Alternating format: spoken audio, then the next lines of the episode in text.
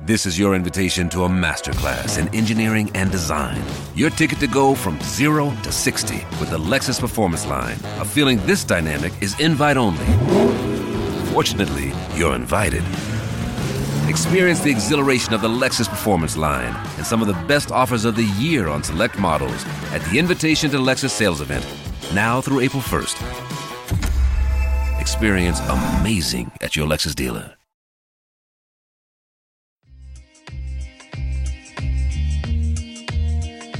Welcome to Three Yards Per Carry, a podcast covering the Miami Dolphins and the NFL. Now, here's your hosts, Chris, Alf, and Simon.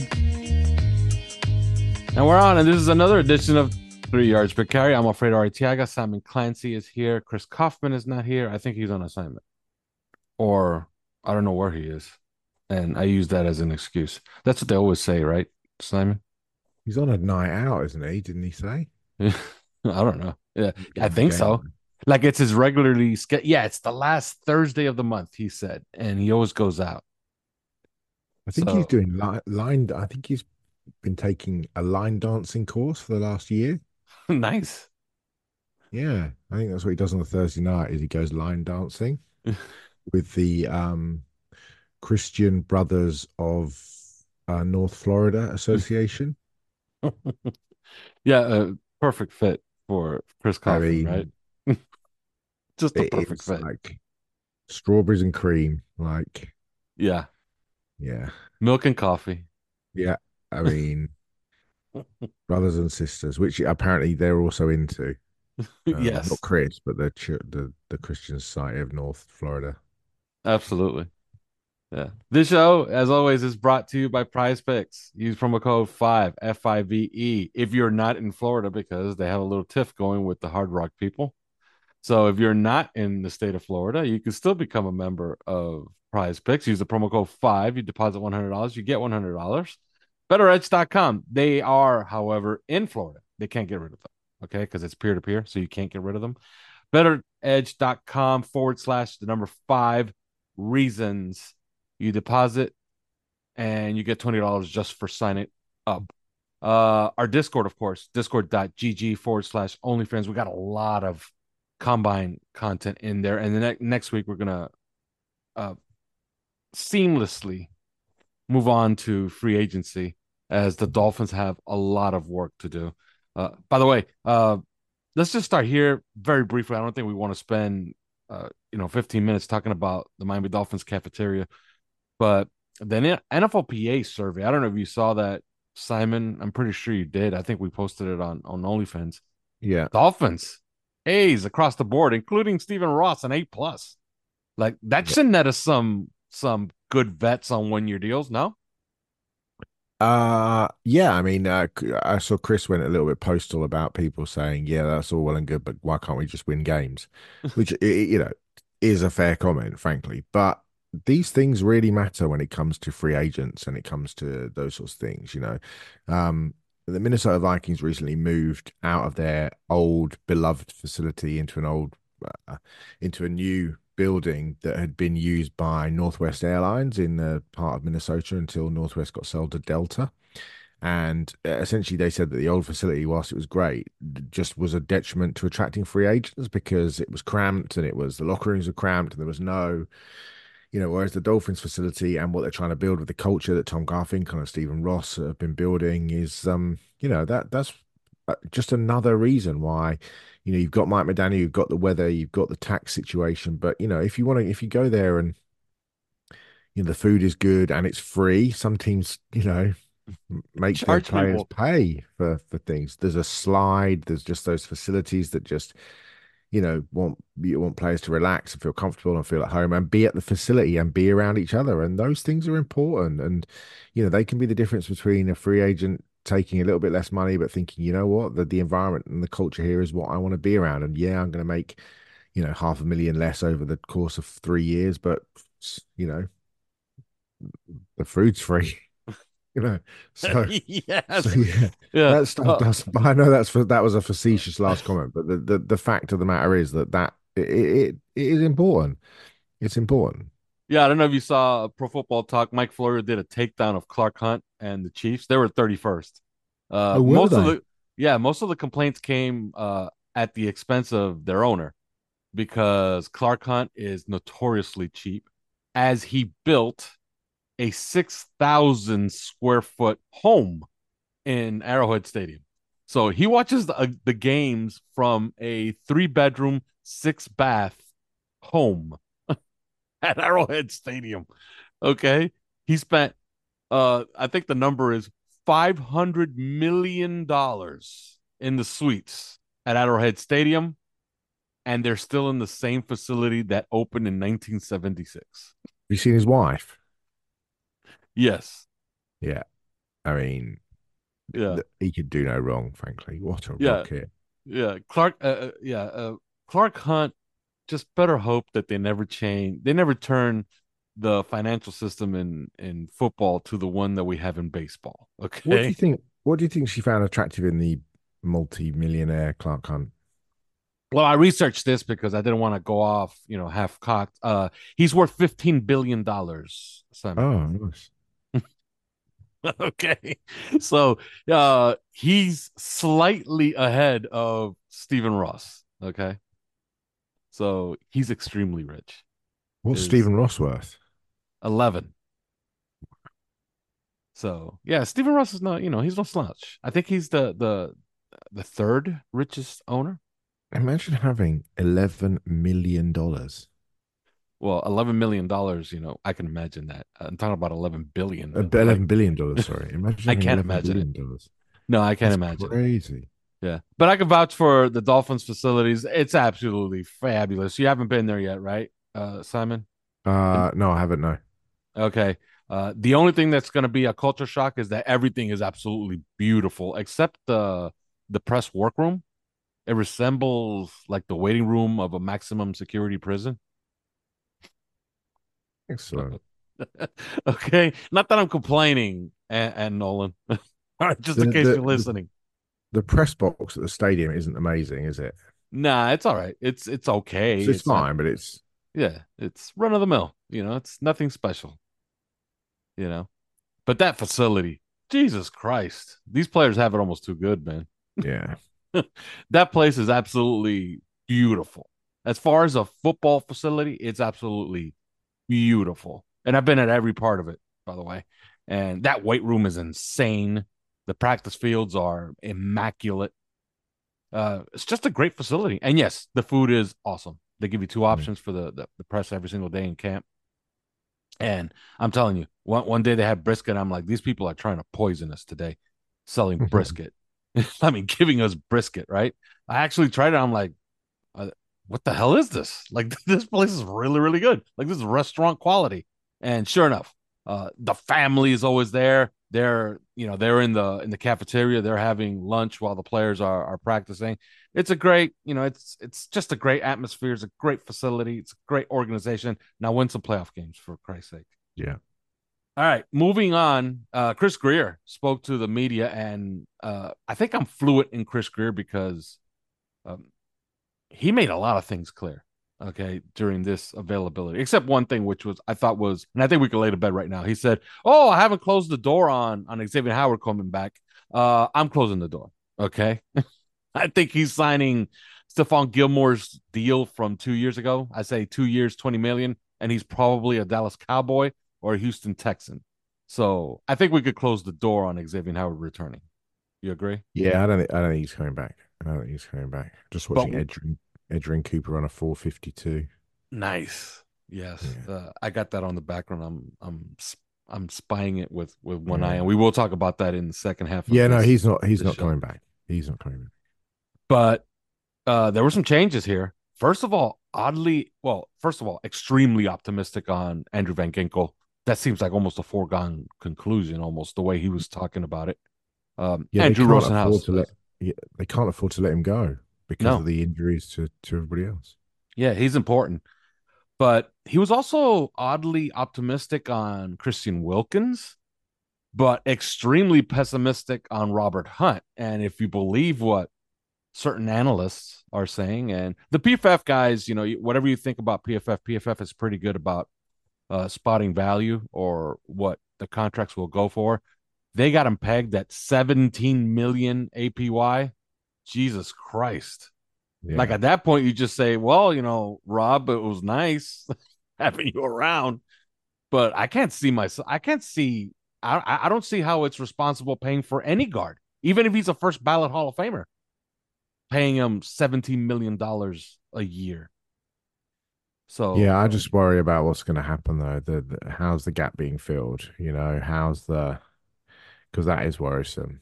You know, what what are they putting in there? Who are they? Yeah, who are they getting in? That that that would frighten me in terms of you know trying to protect the quarterback. But that's how you read Chris Grier's comments, right, on Robert Hunt. It yeah, seems, absolutely. Hunt's gone, mate. Yeah, like like he sounded completely defeated. Like he I, I, he sounded like he was already sound, out the door. Yeah, I thought when they signed uh Jackson that that was the death knell for Hunt. Hmm. Yeah. Now, do you think that Kevin Dotson is going to be like his uh his rabbit? Whatever Kevin Dotson gets, Robert Hunt, whoever was the bidder or the loser on on the Kevin Dotson sweepstakes is just swooping in with their money and just handing it over to Hunt, which means yeah. he's probably going to get every dime he wants. Yeah, I'd imagine so. I mean, I think Hunt, you know, he's not been a he's not been to the Pro Bowl, but he's a high caliber player who can play multiple positions. You know, he'll get a he'll get a, an excellent deal. or He'll be a very rich man, but it, I I don't think he'll be in Miami, and you know that that's got to be a concern for you know, oh, excuse me, for an offensive line that consistently hasn't been good enough, uh, and now we're losing a really important piece. That would be um, foolish, I suppose.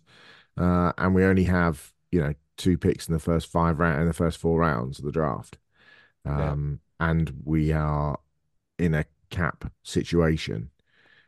Yeah, I mean, you know, I saw um, Barry Jackson today talking about Isaiah Wynn and him coming back to the working out the facility and those sorts of things. And you just think, you know, really, are we going to go into the season with Terron Armstead, Isaiah Wynn, and a new right guard and Austin Jackson? And you know, wouldn't surprise me if they re-sign Connor Williams. And I'm a big Connor Williams fan, but you know, he's coming off and he'll be coming off an ACL. I, I, I, I don't know. I despair, and, and and you know, you do go back to those comments that Chris Grier made last year when he laughed at the press and said, you know, you guys worry about the offensive line a lot more than I do. Well, you know, this is. I, I don't know. I'd love to. I'd love to speak to Chris Grier and just say to him, "What is the disconnect here? Because your your offensive line isn't very good, Chris, and it ha- historically hasn't been very good, and I don't really understand what you think you're doing especially when you're trying to protect your quarterback. And you know that down the stretch, protection issues were massive. Um, mm. yeah, beggars yeah. belief. Yeah, Grier also uh, revealed that uh, he had communication with Robert Hunt on an extension during the season, which uh, he's essentially telling you he turned down our offer and we handed his money to Austin Jackson. like he, that's what essentially he's saying. Now, moving on to more Grier speak, uh, Terron Armstead, uh, not that he was optimistic, but he seemed to be like, oh, you know, he hasn't told us anything. Although Terron Armstead keeps telling everybody, I'm coming back. Trust me when I tell you. And then Mike McDaniel gets on on with Florio and he says, and he says, no, take your time, Terron. Like, are they trying to ease him out the door and trying to save some more money come I mean, June? I think, I think they'd like to. Sorry, Dallas Turner's just running. Oh, 447. Nice. That's a good time. Um, I, I think they'd like Armstead off the books, and I think if he retires, um, you know, that's going to be a significant win for them. But um, yeah, I just again, but it, it's all well and good us saying, yeah, Armstead needs to go, but who's who's the replacement? Yeah, who's the day one replacement? You know, because they're out of reach probably of you know, the guys that that that certainly the left tackles, Alt for Fashanu, okay, they're out of reach of the guys that are right tackles but could play left tackle. Definitely Latham, probably Guyton. They're probably out of reach of all of those guys and Fuaga. And that that throws up two players which are uh, Fautanu and Jordan Morgan. Now Morgan's got really short arms. Mm. Um, and lots of people saying he's going to kick inside to guard uh, and Fautanu might be better suited as a left guard. So who's playing left tackle? Mm. You know, and they're about to, you know, there's all this talk of them making this crazy deal with for Tua to make him the most expensive player in the league, which they would just be the laughing stock of the league if this happened. I, I you know, I'm all for paying the guy, but if you pay him in the same bracket that you, that Joe Burrow and Justin Herbert would pay, no matter how high the, it's not about how high the salary cap has gone. It's about paying him for his worth you know, and you have to factor everything into it. Late season collapses, not beating big teams, injuries. Yes, he's been excellent for for the large part of two seasons, but the critical mass, he's not been good enough. Um, if they pay him the same money or more than Burrow and or Herbert, they are idiots. Um, but quite apart from that, they're about to pay him a significant chunk of change, and it may be the Burrow Herbert, and it may be less than that, but whatever. What's the plan to protect a guy who's almost retired already because of concussion issues? when you're you've invested in a right tackle who's just about average. You are letting your right guard, who's clearly been the better player of the two of them on that right side, go. There are question marks at centre. There are question marks at left guard. And the guy that you are talking about, kind of loosely bringing back, was injured for most of the season and has historically been injured every season.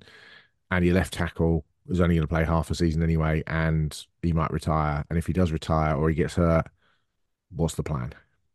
Oh, and by the way, you've only got two picks and not a lot of cash. Yeah, uh, they're going to have to somehow turn those two picks into more, and they're going to have to spend some free agent dollars on on an offensive lineman at this rate because they're just not getting enough guys back in the cupboard. Uh, they can like they can like Kion Smith and and Ryan Hayes as much as anybody else, but those are developmental players and or backups, at least for now. Uh, I don't think you're going to thrust a Kion Smith into the st- starting spot. I disagree with you, by the way, on like I, I think he should get a dollar more than Justin Herbert. Now that they paid him what they paid him, that is what it is. I mean, I don't, I don't think he's done. I, I just don't think that that's a. I don't, I don't think that's a you know Herbert. There, there are look. We're not going to go down this path of, of Herbert versus Tua, but you know, yeah, I, I, I just don't agree that you should be paying Tua that money. And I think if we took off our blindfold, not our blindfolds, our slightly rose tinted glasses, we would see that paying him 50 million plus a year and paying him 276 million over however many years is crazy. It's crazy. Um, I would make him play out the, the fifth year to see if he can, you know, be the guy. He's close to being the guy, but he's got to win the big games. He's got to. It's you know, it's all well and good. He's a he's a great guy. We all want him to succeed, but fucking win a game, win a big game when it matters, in down the stretch, in the cold, on the road, in the playoffs. Stop collapsing at the end of the year. And I know there are extenuating circumstances in terms of injuries on the offensive line, which you just talked about, injuries at receiver, all of those things. Yeah, there's a whole great big, you know, melting pot of stuff going on. But other other quarterbacks cope. Patrick Mahomes copes, Josh Allen copes, you know, Joe Burrow copes. These guys cope, you know, so we've got to cope. And all of a sudden, coming up on the rails is a whole bunch of young quarterbacks. CJ Stroud, here comes CJ Stroud, here comes Jordan Love.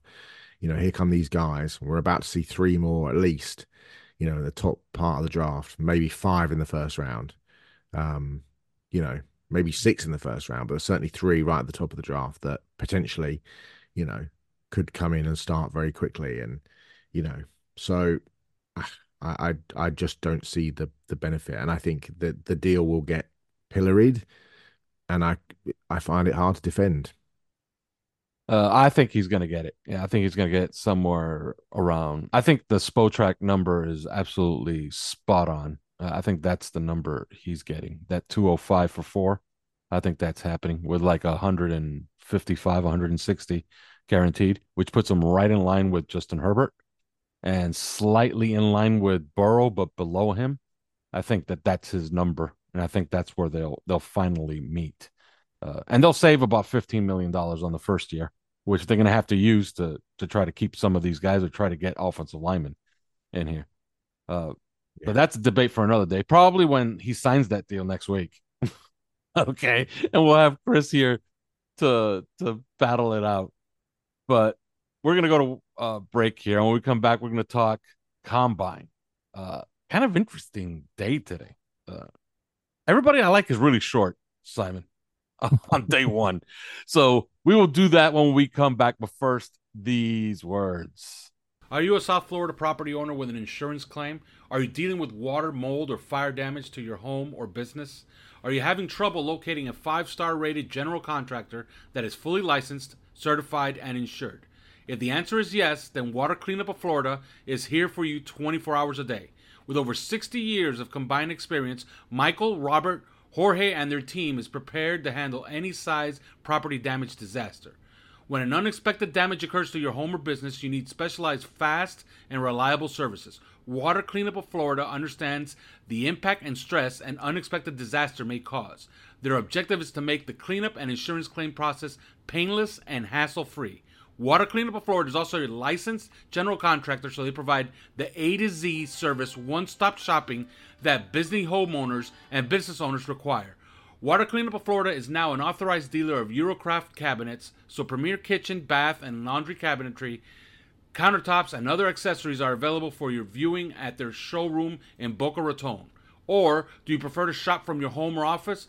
Then Water Cleanup will send you one of our design specialists to you with samples and products that fit your style and budget. Call Michael anytime on his personal cell phone if you have any questions at 954 579 0356. That's 954 579 0356. Or visit their website at WCUFL.com. You can follow them on Facebook and Instagram. And please check out their more than 80 five star reviews on Google and Facebook. Water Cleanup of Florida. If you have the schmutz, they have the guts. I'm Jaelan Phillips, and you're listening to Three Yards Per Carry. All right, and we're back. Uh, brief uh, schedule. Uh, of course, today is defensive linemen, linebackers. Friday is defensive backs, tight ends. Saturday is the day that everybody's going to tune in. That's going to be a big number on NFL Network. That's quarterbacks, wide receivers, and running backs. And Sunday is dedicated to the offensive linemen. But today, uh, it was a defensive lineman. My three stars of the day were none of the edge rushers. We kind of expected some of these guys were going to be really, really good. Um, and you know that Chop Robinson blew everybody away athletically. That was kind of expected, I would say. But man, the three guys that man, they just look good. Like those were good looking workouts, in my opinion. Were Byron Murphy, Braden Fiske, who my God, like he said he was going to do everything, and then he wanted to run the table on everything. I believe he did. I think he scored the highest out of everybody in almost every single drill and 40 time that he ran, and every single measured drill. And the last guy, Mekhi Wingo, I thought looked really good. Now here's the issue. I don't. I'm not sure that any of the three fit in this system with Anthony Weaver. What do you think of the three players? First of all, what you thought of them today? I thought they were fabulous. But what did you think of them today, and how is their fit for Miami, and especially in this defensive system? If we're uh, assuming well, that what Anthony Weaver means is the truth, which is he's adopting what the Ravens did last year. Yeah, I mean, what is the defensive system? I mean, Fiske is an interesting one because yeah, this was an offensive lineman in in high school. He moved to defense when he went to Western Michigan. He got better and better each year. Transferred to Florida State for his final season, and then just absolutely blew up um, you know, kind of relentless motor as we saw today at the combine. You know, moves so well for his size, gets off blocks well, runs the football. Uh, he was insane in the ACC championship game against Louisville. I thought he was unbelievable in that game. Um, and just you know, just the whole season took his game to a to another level. He kind of, um, you know, and everything he did today at the combine was great. But in, on his tape, you know, you see vertical displacement off the snap, his get off, his raw power, his motor just never shuts down great closing speed. And you look at a guy at six foot three, 295 pounds, and think, you know, you know, in this system, he's probably not going to play inside, but he's got that ability, to, you know, to play inside outside in a in a Weaver front. You know, big guys on the line. You know, big interior defensive lineman. So he's not going to be a every down interior defensive lineman, but you could see him as a big, you know, defensive end in terms of what they what they might want to do. Um, Mekhi Wingo again, 6'1, 297. Interesting guy. I think he's kind of slightly under the radar. A lot, you know, people talk about LSU, people talk about Maason Smith, the, you know, who's the kind of the, or who is the amazing athlete, hugely recruited defensive tackle who tore his ACL in, in 2022 after all the mega hype, only eight snaps, tore his ACL, um, and then sort of has worked his way back this year. And then who was the third guy you said? Oh, Byron, uh, my number one star Oh. of the day, Byron Murphy. Yeah, Byron Murphy. I mean, just uh, you know, you you watch Texas, especially down the stretch, in terms of you know what he was able to do and his quickness off the snap. Uh, I thought was was outstanding. He's just that great interior quickness, um, and also the, the thing about the thing about Murphy that you've got to remember, which is going to be absolutely key, and I think which is just another box reason why he will go early, is that he's only twenty. He'll only just be 20 week one of 2024 NFL season. You know, so you look at 20, even on a five year deal, you know, he's only going to be coming into his prime towards the end of that first Mm. first deal, and he could be a monster at that point. Um, so you know, i- i- he's a potential three contract player. Um, in terms of what he can deliver. So yeah, just the quickness, the the movement skills, the balance that he had. Uh, he just operated at a level that was different to everybody else apart from Fiske, really. Yeah. And and for those that have the, the size concerns, and my only concern is really the height, but the those who have size concerns, Aaron Donald was considered miniature for when, when he was coming out of Pitt. So I would caution against that. Um I do see his fit because he's just such a good football player. You find a, a way to fit him in. Uh, if Anthony Weaver comes into my my my coaches meeting and says, "I don't know where I can play him," it's time to fire Anthony Weaver, Simon. Right? Like he's a special guy. Like Bar- uh, Byron Murphy is, like I think he's a first round talent, but I think he's uh, he reminds me some of Calijah Kancey, but much much better. Uh, he's the guy that you just fit around. You you got to find a spot to play him, and he would if he likes rushing three tech. You gotta you gotta set up your defense to have a consistent three tech out there. Uh, I like him. I thought he moved up. Uh, you just looking at him, you know, just a simple, you know, first impression that he gave on on the field Yeah. today.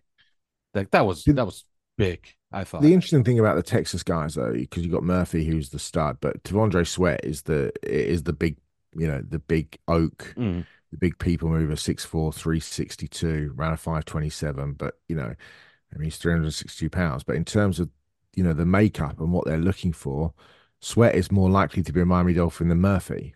Do you know what I mean? Mhm. Because they, Yeah. they just like those big space eaters who can eat up people inside, who can just you know the, the big oaks that can that can hold up against the run and free up linebackers, you know, and and safeties to make plays. And you saw that with Patrick Queen, you saw that with Roquan Smith, you saw that with Kyle Hamilton.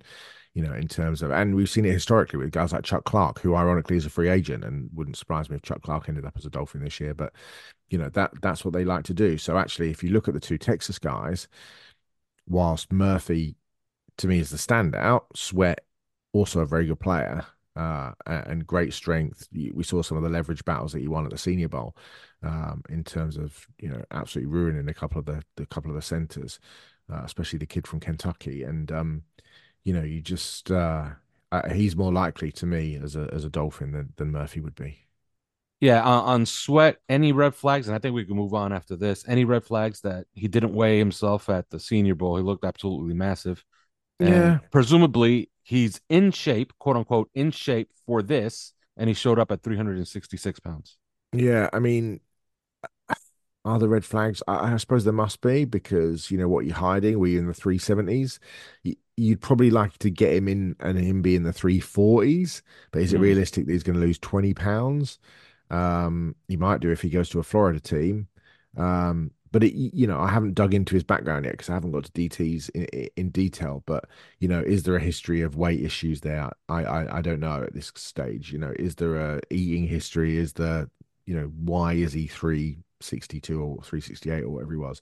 You know, why is he not in the 340s? Is that just, uh, you know, what what are his family like in terms of, you know, is his dad a big man? Uh, those are the things I'd be digging into as well if I was a, a, a scout, you know, because if his dad's five foot 10, 190 pounds, then I'm asking a lot of questions.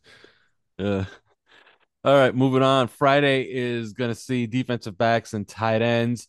Of the tight ends, we you know we've been like going back and forth on OnlyFins about all of these guys. A guy who hasn't gotten a lot of a lot of talk really, and a lot of people are gonna. Although he played a lot of national games, a lot of people saw him play, but a lot of people want to get a good look at what he looks like because he's rumored to run pretty fast at a pretty good size, and that's Cade Stover from Yeah. from Ohio State. Uh, ideal size. He's expected to run lower lower than four six. That's going to open eyes. People want to see him out in patterns to see what he actually looks like as an athlete. He's the one who could make himself the most money, right? Of what is considered Um, the top five ish. Did make the most If we include a Sinnott and Theo Johnson in there, Sander, considering that, let's just say that for argument's sake, Bowers and Sanders are the lock one and two. Okay. Yeah. I, I mean, I'd have Bowers, Sinnott, Sanders as my top three in Bowers first. And then I do like Sinnott. I think he's a very interesting player. And I think teams will like him because he's clean. You know, he's incredibly versatile, hugely translatable skill set, comes out of an, a pro scheme. Um, I, I think, you know, he was excellent at Senior Bowl. He was physical in the run game. He was the most difficult tight end to cover one on one in passing drills. He's very fluid as a mover. Yeah, good route trade craft. Uh, I think you know he just looks like a modern day tight end. Um, Sanders, obviously, you know, physically jacked up, but only three years of experience at tight end. Uh, another guy who'll only just turned 21 just before the draft, but you know, he's big, he's smooth, he's hugely athletic, he's got great hands, but he isn't a blocker. You know, this is not a Y tight end. Sinnott is a Y. Sanders will not be a Y. And uh, and what I think is interesting about Sanders, you, you you turn on the tape and I watched four of his games in full in the off season. I watched a number of Texas games last season, but isolation four with him.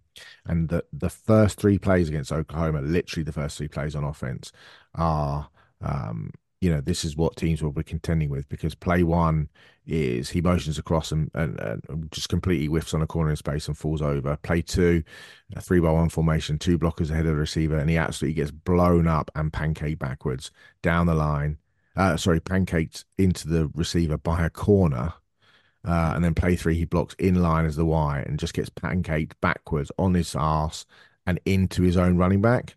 Um, and you're just like, you know, this is what teams are going to have to contend with. But you know, let's not focus on what he can't do. Let's focus on what he can do, which is, you know, he has got excellent hands. He is a very good route runner, and he is a, you know, he's an explosive athlete. Um, so yeah, th- those would be the three guys. I think Stover then comes in probably after that. But again, look, this is a a late convert to, to the position. He was starting at linebacker in the 2021 Rose Bowl against Utah for Mm. Ohio State. So he's not been a tight end for very long, but he is tough. He's more athletic than you give him credit for, and he catches everything. He's unafraid of the dirty work. Um, he can move people in line. Uh, I like him. He's a good player. Uh, and, and the hardest part of selling a tight end to a GM from a scout's perspective is how they block, and he can block. You know, he can do it. He will fight and scrap, and uh, he's got good grip strength, good power, can move big men off their spots. So yeah, I like him. He's uh he's an interesting guy. I mean, there's a few guys that it's, it's an interesting tight end class because then you go down like yeah, Jaheim Bell at Florida State, who's like Sanders really, uh, and in the right offense, of which Miami I think is a right offense for Jaheim Bell. He could be a really good player. A guy both you and I like, AJ Barner, uh, transfer from Indiana, who probably did less with more at Michigan in terms of he was asked to do something slightly different. At Indiana, he was just busting seams and, and playing out wide, playing as an X you know, and they would just had him flex wide the whole time. Whereas here at Michigan, it was he was much more of a traditional, uh, traditional Y. You touched on Theo Johnson, who's an interesting guy. The guy I, I the guy I saw last night, you know, multiple games last night was a kid from Sacramento State, Marshel Martin. He's six foot two, he's 230 pounds. He's essentially the FCS Ja'Tavion Sanders or the FCS Jaheim Bell, so Swiss Army knife, was a running back, uh, recruited as a running back. Um, and when he has the ball in his hands, he becomes a running back. You know, he goes full on sort of Jerome Bettis, full on sort of Deebo Samuel in terms of, you know, running over people, running around people, running through people. He's got speed, he's got burst, you know, 21 miles an hour on GPS this year. Great hands, quarterback friendly, heavy volume targets. I, I like this guy a lot.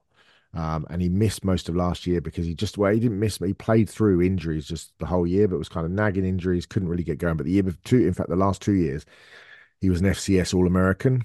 Interesting guy, can block as well, even though he's undersized. He can block, certainly block. You know, he's never going to be a Y in line, but you know, this is a guy who can handle second and third level defenders, good technique, ability to move people around. to me, he's a rock solid pick, and you know, I think he, he he'd be a good player. And then you go down, yeah, another guy you and I both like, Tanner McLachlan of Arizona, Erick All of of of Iowa uh, was a Michigan guy, and then you down to the down the Holkers, Jared Wiley, who some people are high on. I just didn't really see it. McCallan Castles, Chris's guy, Tip Reiman, Spanford, Spann-Ford, Trey Knox at South Carolina's converted wide receiver, and on and on and on. So it's an interesting tight end group, but you know, I, am going to be fascinated to see where Brock Bowers ends up. And I, I do think if the Dolphins had a third and a fourth round pick, and if, you know, I'm sure Mike, Dan- Mike McDaniel could scheme an awful lot for Bowers in this offense. Um, but to me, he's always trying to find George Kittle because that's the that's the thing that absolutely made the run game tick in um in San Francisco. Plus, he's a great he's a great receiver. So, is there a George Kittle in this draft? And that's a question that remains to be to be answered. Yeah. Uh, by the way, Peyton Wilson just made a pile of money. Oh, I mean, yeah. we'll get to him in in a second. Uh, moving on to He's defensive backs. Player. Yeah, yeah, I like him. Uh, Eleven surgeries though. Yes, that's a problem. Uh, Yeah. Moving on to defensive backs. If you know, if I was ever to do a blog about you know scouting cornerbacks, I would call it "Searching for Aqib Talib," because that's been my. I think I mentioned this every single year we've been doing this podcast, so I'll mention it for the seventh conse- consecutive year.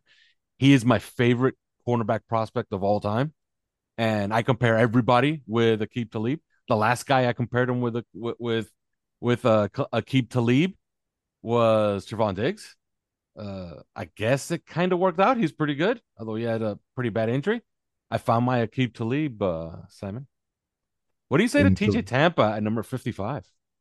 Yeah, I, mean, I like the player. I've talked about him on this on this on this podcast before in terms of a guy that you know I think at the top of the you know, the very top of the the cornerback field you've got you know Terrion Arnold who was great on the you know great at the at the podium today. You got Nate Wiggins at Clemson who's long and fast and sudden and redirects quickly. You got Kool Aid McKinstry obviously played opposite Arnold. You know twitchy foot speed, speed, foot speed, gets his hands on a lot of balls. Twenty one passes defense across his career. Quinyon Mitchell, sort of from Toledo, who was dominant at the Senior Bowl, was the the guy that receivers just said, look, he's just really difficult to play against. And uh, you know, you go down, you got Cooper DeJean. You know, uh, Mel Kiper had him at nine in his mock. You know, he fractured his toe, broke his tibia earlier in the season, but you know, he's a he started a cornerback, he started a safety, he started a nickel, he started a linebacker. He's this, this weapon that can play all over, run defender, coverage guy, athletic, tough as really tough, versatile. Um, probably the best run defending DB in all of college football. Sticky coverage, more in zone than in man cover three. Um, you know, he's a good player. But but Tampa, I like. You know, a lot of translational traits. Yeah, he's got good size, good length, long arms, great speed, lower body twitch, lower body explosion. Um, you know, his family is a basketball uh, family, so you know, unsurprising that he's twitchy and and and uh, explosive in the lower half. But he's instinctive, plays a lot of zone, instinctive in zone, physical downhill against the run. Um, I saw Jim Nagy talking about him a few months ago and on a podcast and said, you know, this is a guy that scouts are phoning him up and saying, you know, anywhere between the second and the fourth round. But, you know, athletic corners with 33 inch arms and ball skills usually don't last too long on draft weekend. And, uh, you know, I like him. He's a good player. Yeah, and I, I think Kam Kinchens' going to run great. Uh, UM guys always run great. Uh, he's going to run sub four five, and he's going to draw eyes as far as one of the top safeties in in the draft, and probably a candidate, I would say, at fifty five. Uh, miss, Sat- miss more tackles than I, I think he'll go before 55, but miss more tackles than than I expected him to. And does have some bad tape, uh, some bad yeah, instinctive. I I don't think he's. I don't think he's. See, he might run fast. I don't necessarily think he's fast on film. hmm I mean, this is you know he's a high post free safety. I think it's the best. You know, he's got absolute post range, ball skills, coverability. You know, keys quickly in the run game. But I just there were some things that happened this year that you know, and actually I think he has he fallen behind Nubin. I think he probably has. You know, Nubin's got instinct and range for absolute days. I, I like the kid at USC, Calen Bullock. You know, he's athletic, he's rangy. This is a you know a true center fielder, makes a lot of plays on the back end. The guy that the Dolphins spent, uh, I'm told, spent a significant amount of time with um, over the last or last night. Certainly, I think they had a meeting with last night, and they've been showing a lot of interest in. Is the kid from Washington State, um, uh, Jaden Jaden Hicks Hmm. from Washington State.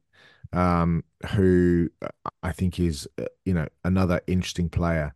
Um, and he went to he went to Bishop Gorman, Hmm. and it always makes me think about uh, yeah, you know what I'm you know what I'm thinking of, don't you? Yeah, yeah. Bishop Sycamore. Bishop Sycamore, that's the thing. But like he's he's played like he had 683 snaps in 2022 as a sophomore, 787 snaps on defense special teams in in 2023, 64 tackles, 17 assists, um, four pass breakups, two picks, uh, three sacks. You know, this is a kind of a strong, aggressive tackler, real kind of run, you know, hustle player, tracks the ball well he's quick, he's bursty in in zone coverage. He, he's a he's an interesting player. Um, and and this is a guy that the Dolphins are, you know, they're clearly, you know, if we are adopting the Weaver, Baltimore, you know, defense, that, that's oftentimes three safeties. So you know, and and Brandon Jones is a free agent, Elijah Campbell's a free agent. Um, you know, so so safeties will need to come in. All right, and that takes us to to Saturday, sexy day. Quarterbacks, wide receivers, running backs. Uh, I'm gonna start right here. Uh, where is Jordan Travis in his in his rehab? Is he gonna is he gonna work out this offseason or no? Uh, I I think it's unlikely. Okay. It's unlikely. I suspect um, he goes through everything that he can do on a, from a mental side of things, and obviously, you know, they'll check and recheck at the hospital and those sorts of things. But I don't think he will. It, it feels like it'd probably be too soon. Okay. Uh, what are his draft prospects? Because I absolutely uh, love him to to be a challenger for Skylar Thompson. Mm. You know, I'm, uh, I'm with you. I, I really like him. I, again, somebody that improved, um, you know, in terms of his time at Florida State. I think I thought he got better and better and better as, as he played. Um, I think he, you know, I think he only had two picks all season last year. Um, he's athletic. He's a great leader. Obviously, he played at Louisville. He's an older prospect, six year, uh, six year guy. I think his brother went to Florida State as well. mhm. kind of level headed, uh, mobile, can get outside the pocket, can throw on the run. Doesn't have a big arm, but has more than enough arm strength. He, he's accurate. Um, yeah, I just I, I think he's just a a good guy, uh, an interesting guy uh, in terms of what he brings to the to the table. Um, and he doesn't turn the ball over. You know, that's really important. Mm. He didn't turn the ball over with fumbles, certainly doesn't turn the ball over with picks. He's careful with the football, but not to the detriment of, you know, he's not checked down Charlie. Um, you know, he's enough size. You know, he's the same height as Caleb Williams. He's he's probably 15 pounds lighter. I think he's 6'1, 201. But but yeah, he's a I, I, he's certainly a draftable guy on day three, regardless of the injury. Yeah. Uh, I don't know if anybody's really going to make any money, but people want to get a good look of JJ McCarthy in in that setting, I would say. He's the one who stands to make the most out of his out of his combine experience, right? You agree? Yeah, I mean, he's the to me, he is one of the most um polarizing prospects in the entire draft, I think, uh, in terms of look, you know, Michigan Yeah, I hate to hate to interrupt you, but I, I've been hearing all this hype, and uh, I just looked at. I've been looking at JJ McCarthy as he's just a good college quarterback. I never saw him as a pro prospect, but all of a sudden, yeah, here he is. He's a pro prospect now. All of a sudden, you know. Yeah. I mean, I, I think the things that people kind of talk about, the numbers and all these sorts of things. Look, Michigan are a very boring run first Yes. team. Okay, they're very Mhm. boring run first team. College strat, stats are extremely deceiving. You know, Michigan went 15 and 0. They blew out a large part of their schedule. A run first team, so you have multiple things working against him from a statistical point of view. You know, Michigan don't play, didn't play much in the second. He didn't play much in the second half, so you have to view his film through that lens. Uh, and once you recognize that, I think you see a number of transferable traits for him, um, as well as you know obvious leadership and uh, and those sorts of things. He's tough. He's got quick feet. He he's a good athlete. Um, you know there weren't a lot of play. There weren't a lot of games at Michigan last year where he had to be the best player on the field for them to win. You know, so he doesn't have a lot of that on his resume in terms of you know, and we've talked about that with Tua, picking him the team up and carrying him on his shoulders. I think teams have been a bit concerned about how thin he is in terms of the frame. Hmm. Uh, and I think Albert Breer reported that he that somebody said to him, what was the quote? Something like a stretched out Bryce Young, something like that, uh, in terms of. But I think he, you know, he's got very good out, very good downfield ball placement. I think he's a good athlete. Uh, he's pretty good off schedule. I, I do worry when I watch him on tape, and I think I just need to see more volume and more pressure volume in terms of carrying a team and how he handles this particular situation. But I don't believe he's a great diagnostics guy, um, and I don't think his mental clock is necessarily extremely uh, refined. Do you know what I mean? Yeah. So uh, you know, I think Sherrone Moore, the who's now the head coach, but was the the offensive coordinator. I thought he more did an awful lot with him to make the game easy, to make the game simple for him. Um, but he is a yeah, he is an interesting. Uh, he reminds me a lot of Jim Harbaugh as a quarterback prospect in many regards, just a bit more Yeah. mobile. Um, it'll be interesting to see where he ends up because he's clearly going to go in the first round. I just, I don't see it. I've got to say, I don't see it. Um, Yeah, neither do I. I I'm somebody- rooting for a New England trade down and and picking him up. Yeah. Yeah. I mean, look, it's going to be fascinating what happens with the quarterbacks. You know, what's going to happen with Russell Wilson? You know, I suspect Russell Wilson hits the market. What's going to happen with Justin Fields? You know, Peter King had the, the report that, you know, they thought that the Bears were going to trade. Now, the, there's some talk about Atlanta trading for him. You know, that might take Atlanta out of the market for a McCarthy at seven or a, you know, then what happens to guys like Bo Nix and Michael Penix and Spencer Rattler and, you know, going on down Michael Michael Pratt and you know um so be it will be very interesting to see how it plays out but I do think these kind of the, these guys that are going to get released or traded or you know I think that will make things more interesting in terms of you're going to have a number of starting caliber quarterbacks hitting the free agent you know the the the free agent market um and where they end up Yeah, not that not that we're going to spend too much time on the running backs, but we'll we'll give it we'll give you guys a good watch list for for the position. I've already handed out the Kalen Ballage Award to Braylon Allen. He's going to dazzle people out there, and the more I look at him, he is Kalen Ballage. Simon, he is precisely Kalen Ballage.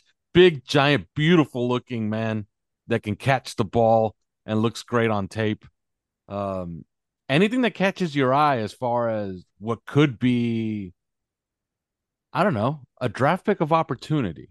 Not that they'll take one at 55. Right. Uh, I think it's a fifth round thing if if it's anything. Yeah, I mean, I, I like obviously I like Benson. He's my number one back. I think he's explosive. He's Mm. burst. He's got long speed, make people miss, and he's got great size. He's 6'1", 223, You know, so the, this is a the kid that I really liked and just kept watching, and I have not seen anybody having this high. It, it, it's Jaylen Wright of Tennessee. And this is a kid who's delivered average six point seven yards per carry in the last two seasons in the SEC. He's got a home run hitters mentality. Um, yeah, I just yeah, 5'11", 210. He is a good player. He's a high high school 55 meter state champion. Um, a number of the highest force tackle, I missed tackle rate uh, in the SEC over the last two years. He is a legit speedster. Um, very good in pass protection, eyes in the right place, good hands. Um, yeah, I, he he I like him a lot. I like Marshawn Lloyd, the kid from USC. I think he's got outstanding contact balance, great feet, light footed cutter, legit juice. Estime of Notre Dame, big guy who I like. And then you get into kind of guys like Jonathan Brooks, who I didn't love, and then obviously had the ACL, Blake Corum, obviously who's a who's an interesting player and you know, probably has the best um lateral quickness in the draft. Reminds me a little bit of Chase Brown. The guy that I talked about last week, Miyan Williams of Ohio State. This is a guy that I really like. Um, he's 5'9, he's 226. Deshaun Fenwick at Oregon State, I really like. You got Will Shipley, who's kind of a, a Swiss Army knife tool. The the kid Ray Davis at Kentucky. I mean, amazing story. He was homeless growing up uh, for a lot of his time as a kid. Um, he's speedy, he's elusive, he's an angle destroyer, he's got a real low center of gravity. He's like five eight. Um, he's kind of a DeAndre Swifty, Mark Ingram type, can run inside, outside. And then there's you know some guys that probably people don't know so much about. Emani Bailey at TCU, I like transferred from Louisiana Lafayette. He's kind of high energy, low center of gravity guy. Kimani Vidal of Troy, you know, kind of. He's a poor man's Maurice Jones-Drew, average six yards per five point six yards per carry in 2023, with a lot of those, a lot of those yards coming after contact. Um, and then you know your guy, your guy uh, Braylon Allen, who I don't love. And then you got the third down backs. You got Blake Watson at Memphis, who I really like. Uh, you've got uh, Dylan Laube at New Hampshire. We talked about a little bit. The kid at Louisville, Jawhar Jordan. Um, so it's an interesting class, uh, a really interesting class. But you know, I, I certainly have Jaylen Wright probably higher than almost anybody does. But I would not be uh, afraid of picking Jaylen Wright if we had a third or a fourth round pick and you wanted to add a back. You know, that to me is a value, and, and it just ticks all the Mike McDaniel boxes of speed, can can play on third downs because he can pass protect and he's got hands. Yeah, I think, uh, uh, and this could be, I guess, I'll take the last word on this. Uh, I think Blake Corum could be this year's Clyde Edwards Helaire where he's taken, I don't know, 31st. And all of a sudden everybody's like, whoa, when where did that come from? And I'll remind them it happened already once before when the Chiefs took Clyde Edwards Helaire, what was it, 32nd? Yeah. Although so, I would say, uh, you know, what's happened to Clyde Edwards there would be a cautionary tale probably to right. to Corum, who who I like, but mm. I, I, that would be too um that would be too spicy for me on on the end of round one. Um, I think he is a, as clean a prospect as there is in the draft. I mean, the the highest of high character and like absolute football junkie, mm-hmm. um, you know, and just a really tough. But you know, is he? You know, is he a? Is he an NFL starter or is he like Mike Hart? You know, who's ironically now the running backs coach at Michigan. Is mm. he that kind of guy? You know, he's he reminds me. I tell you who he reminds me of a little bit is Aaron Jones of Green Bay. Mm. Uh, he's got that sort of, you know, he's tough. He's got great vision. He's got great hands. He's shifty, uh, lateral movement. Uh, I think he's that kind of, you know, Aaron's not a burner or a kind of a bowling ball runner, but he's just, you know, he's bursty and he's got vision and he's got in, nice instincts and, um, yeah, yeah. No, and people, and it's fresh in people's minds. Uh, the failures of past Michigan running backs. You know, Tyrone Tyrone Wheatley, star Michigan running backs, Tyrone Wheatley, uh, Tim Biakabutuka. You know, you you mentioned Mike Hart. Uh, yeah, it's fresh in a lot of minds. You know how these guys tend to bust out. But all right, moving on to a, a position that I think Dolphins are absolutely uh, marked for at 21. It's a distinct possibility, especially after Chris Grier said, look, you know, at 21, you know, we may take a guy that you may think we're stacked at. Well, where where are they stacked? Well, they do have Tyreek Hill and Jaylen Waddle, so you could it stands to reason you could say that they're pretty stacked at wide receiver. So I think 21, I think wide receivers at play at 21. Uh, what what do the people want to see? What are our what are our fans, our listeners want to see out of this wide receiver group? It's absolutely stacked loaded. Yeah, it's stacked and it's also a fast group. I mean, there's there's about 15 guys who've run under 11 seconds in the 100 meters, state champions, all sorts of things. You know, you've got a guy like Rome Odunze who's run at 1067 100 meters. You've got guys who've run 1055s. You know, you've got Ladd McConkey who's run a 1086. I, I think the Dolphins could get value in the second round at 55 with a player that you'd probably go in the first round normally. So maybe that's an Xavier Legette or a, you know, a McConkey or a um, a Troy Franklin or a Roman Wilson or a Jalen McMillan or a Ja'Lynn Polk or a Malachi Corley or a Ricky Pearsall or an Adonai Mitchell or you know Tez Walker or you know the the list goes on and on and on. Javon Baker is a guy that scouts really like.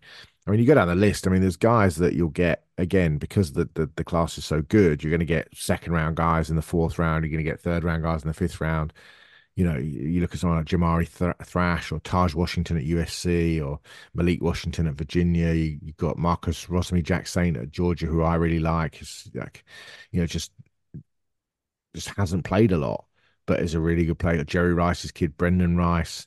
You know, he runs a 1077 100 meters.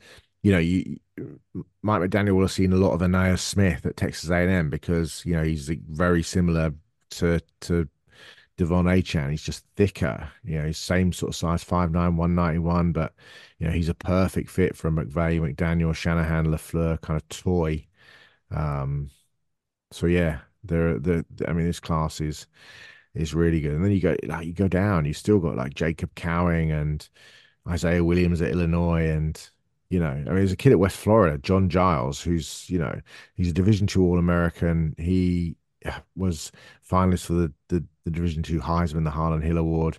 Hmm. I mean, he bounced around a load of sort of community colleges. He sat out a year because his grades weren't good enough. But my God, you watch his tape, and uh, yeah, it's against small school stuff, but holy shit, this is man against boy stuff. This is kind of Randy Moss against kids kind of thing. You know, at, at worst, he's a priority free agent. You know, he's a beast, six threes, one eighty eight.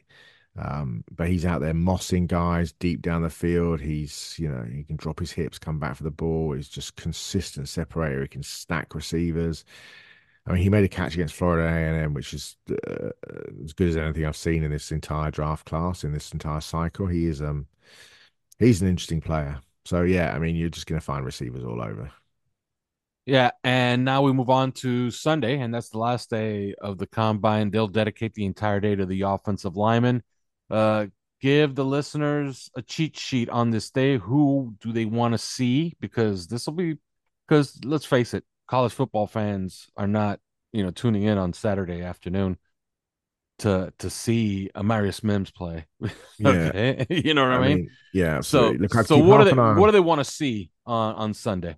I keep half an eye on Olu Fashanu because you know that there are some people, and I've seen more and more mocks. And Mel Kiper had him at 14, more and more mocks of him dropping down a little bit. Uh, the right tackles, J.C. Latham, Tyler Guyton. I mean, there's, you know, the, there's a a scout said to me that that Tyler Guyton reminded him of Tyron Smith coming out of USC. Uh, you know, that's the ceiling. Uh, he's he's a right tackle, but and he's going to take some time you know, but keep an eye on him. Keep an eye on Jordan Morgan. Look out for his when he weighs in. How long are his arms? You know, the, the rumor is they're thirty two point seven inches. Um, you know, Troy Fautanu, the, the kid at Washington who we talk about, he's you know absolutely right in Miami's wheelhouse. And there's a couple of other players. You know, Kieran Am- Amegadjie of Yale.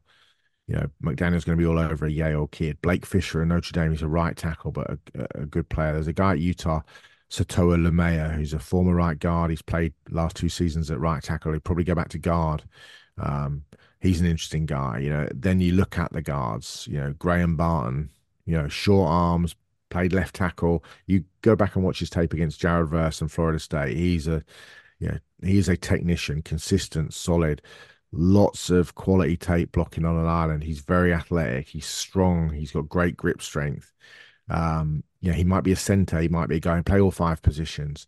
Um, there's some interior guys that I like. Dominick Puni of, of Kansas is relentless, fast, precise player. He's a cousin of AJ Epenesa. So if you know Buffalo against Miami, there'd be an interesting matchup. The, the two Christians, Christian Haynes at UConn, Christian Mahogany at Boston College, Mhm. they're interesting guys.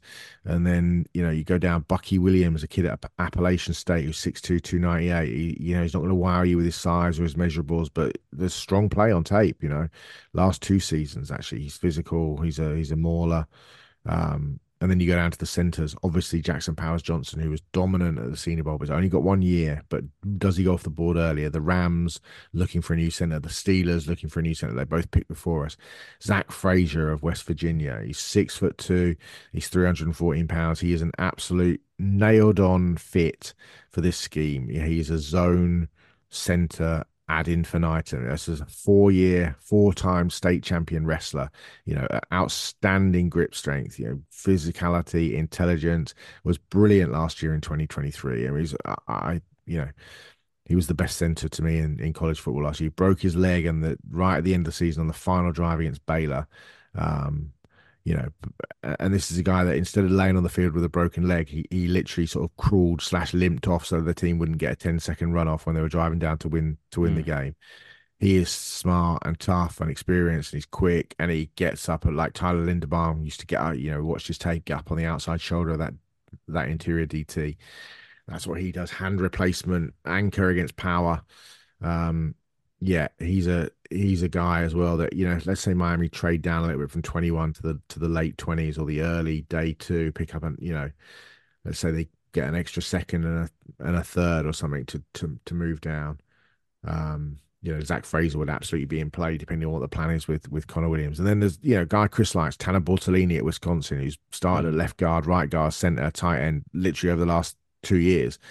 Started all 12 games at center last year. Inconsistent a little bit with shotgun snaps. Uh, there's a kid at Tulane, Sincere Haynesworth, yeah, 3,987 career snaps. Yeah, four years at centre, one year at right guard. Started, never missed a game. Started every game since he's been there. Just a big guy, road grader, loves to hit, fundamentally sound, play all three positions. Not physically dominant traits wise, but um, you know, Beaux Limmer Arkansas, he was the guy that got absolutely shit canned by by T'Vondre Smith at the uh, at the Senior Bowl, but he can play. Um, Matthew Lee, a guy you like at, at the U, is a little bit Yes. on the sides, two eighty eight, but again, you know, he's a he's an interesting player as well. There's a kid at South Dakota State, Mason McCormick. You know, was excellent at the Shrine Bowl, good hand strength, solid anchor, 6'4", 310. So yeah, I mean, there's some some good centers, some good day three centers who can come in, compete, back up, play for guard, and just churn the bottom of that that roster and that offensive line room. Yeah. Uh, on the way out, uh, one thing I, I think you could clear up for for the people because I think you have a really good answer on this because you told me this one time. Uh, Matt Lee, uh, I posted his PFF score, his uh, production score. He's number one out of all the center prospects. Uh, JPJ is number two. One thing I could tell you about Matt Lee, uh, he only played one year at the U this this past year. Uh, played every snap. He's a fabulous football player. Like what a season he he had. If I guess you know, uh, they, I've, there's some websites that have him in the top ten. Others have him as high as seventh as far as centers, which puts him as as a day three prospect. Uh, how do you reconcile that? What is hurting Matt Lee? He's a he's an older type because he's he's a transfer. What's holding it? because what's holding him back from from getting more highly touted into day two? Because there's nothing wrong with his tape, his last year at the University of Miami. Yeah, I think he's. I don't love his. I think he plays high and it's coachable, but I think he loses leverage battles. I think he can get. He needs to get stronger. I think he gets a little bit overpowered in the run game. I think he comes off the ball high. Um, he loses the leverage battle, like I said. He often feels like an effort player rather than a uh, a fundamentally sound technique player at the point. Um, you know, and what I love to see with linemen, you know, you know when you know you're obviously trying to lock out and move, but if you can't lock out and move, you, your your hand replacement, displacement, replacement, dis you know, it, it is so key, is so critical. You've got to have fast hands. You know, that's why so many offensive linemen box and and you see them, you know, boxing and those sorts of things because it's, you know, you get your hand knocked away. Can I get my hand back inside on the breastplate and you know continue to steer? And I don't think he's he's great at that. Um, you know, I, I think he's, I do think he's got good hands, but I just don't see it consistently enough. I think, and that's the, that's the issue for me. But I, I wouldn't surprise me if he ends up as a Dolphin. Uh, you know, he, he ends up getting picked in the. He, he's like a sixth round Miami Dolphin pick. Yeah, yeah. Uh, like I, I love him. Like I in the sixth round, I'm I'm looking at him as one of my my BPAs for the sixth round, and as a UDFA, he would be a priority guy for me. yeah, Uh, hundred percent. All right, uh, we're gonna end it right here. Enjoy the combine this weekend. Next week, we're gonna be free agency intensive because we will be essentially a week away from all hell breaking loose and a bunch of new Dolphins, or maybe the same ones coming back. Not all of them, but some. All right, we will talk to you again on Monday. Thanks for listening to Three Yards Per Carry. You can subscribe via iTunes, on Podbean, or your usual podcast provider.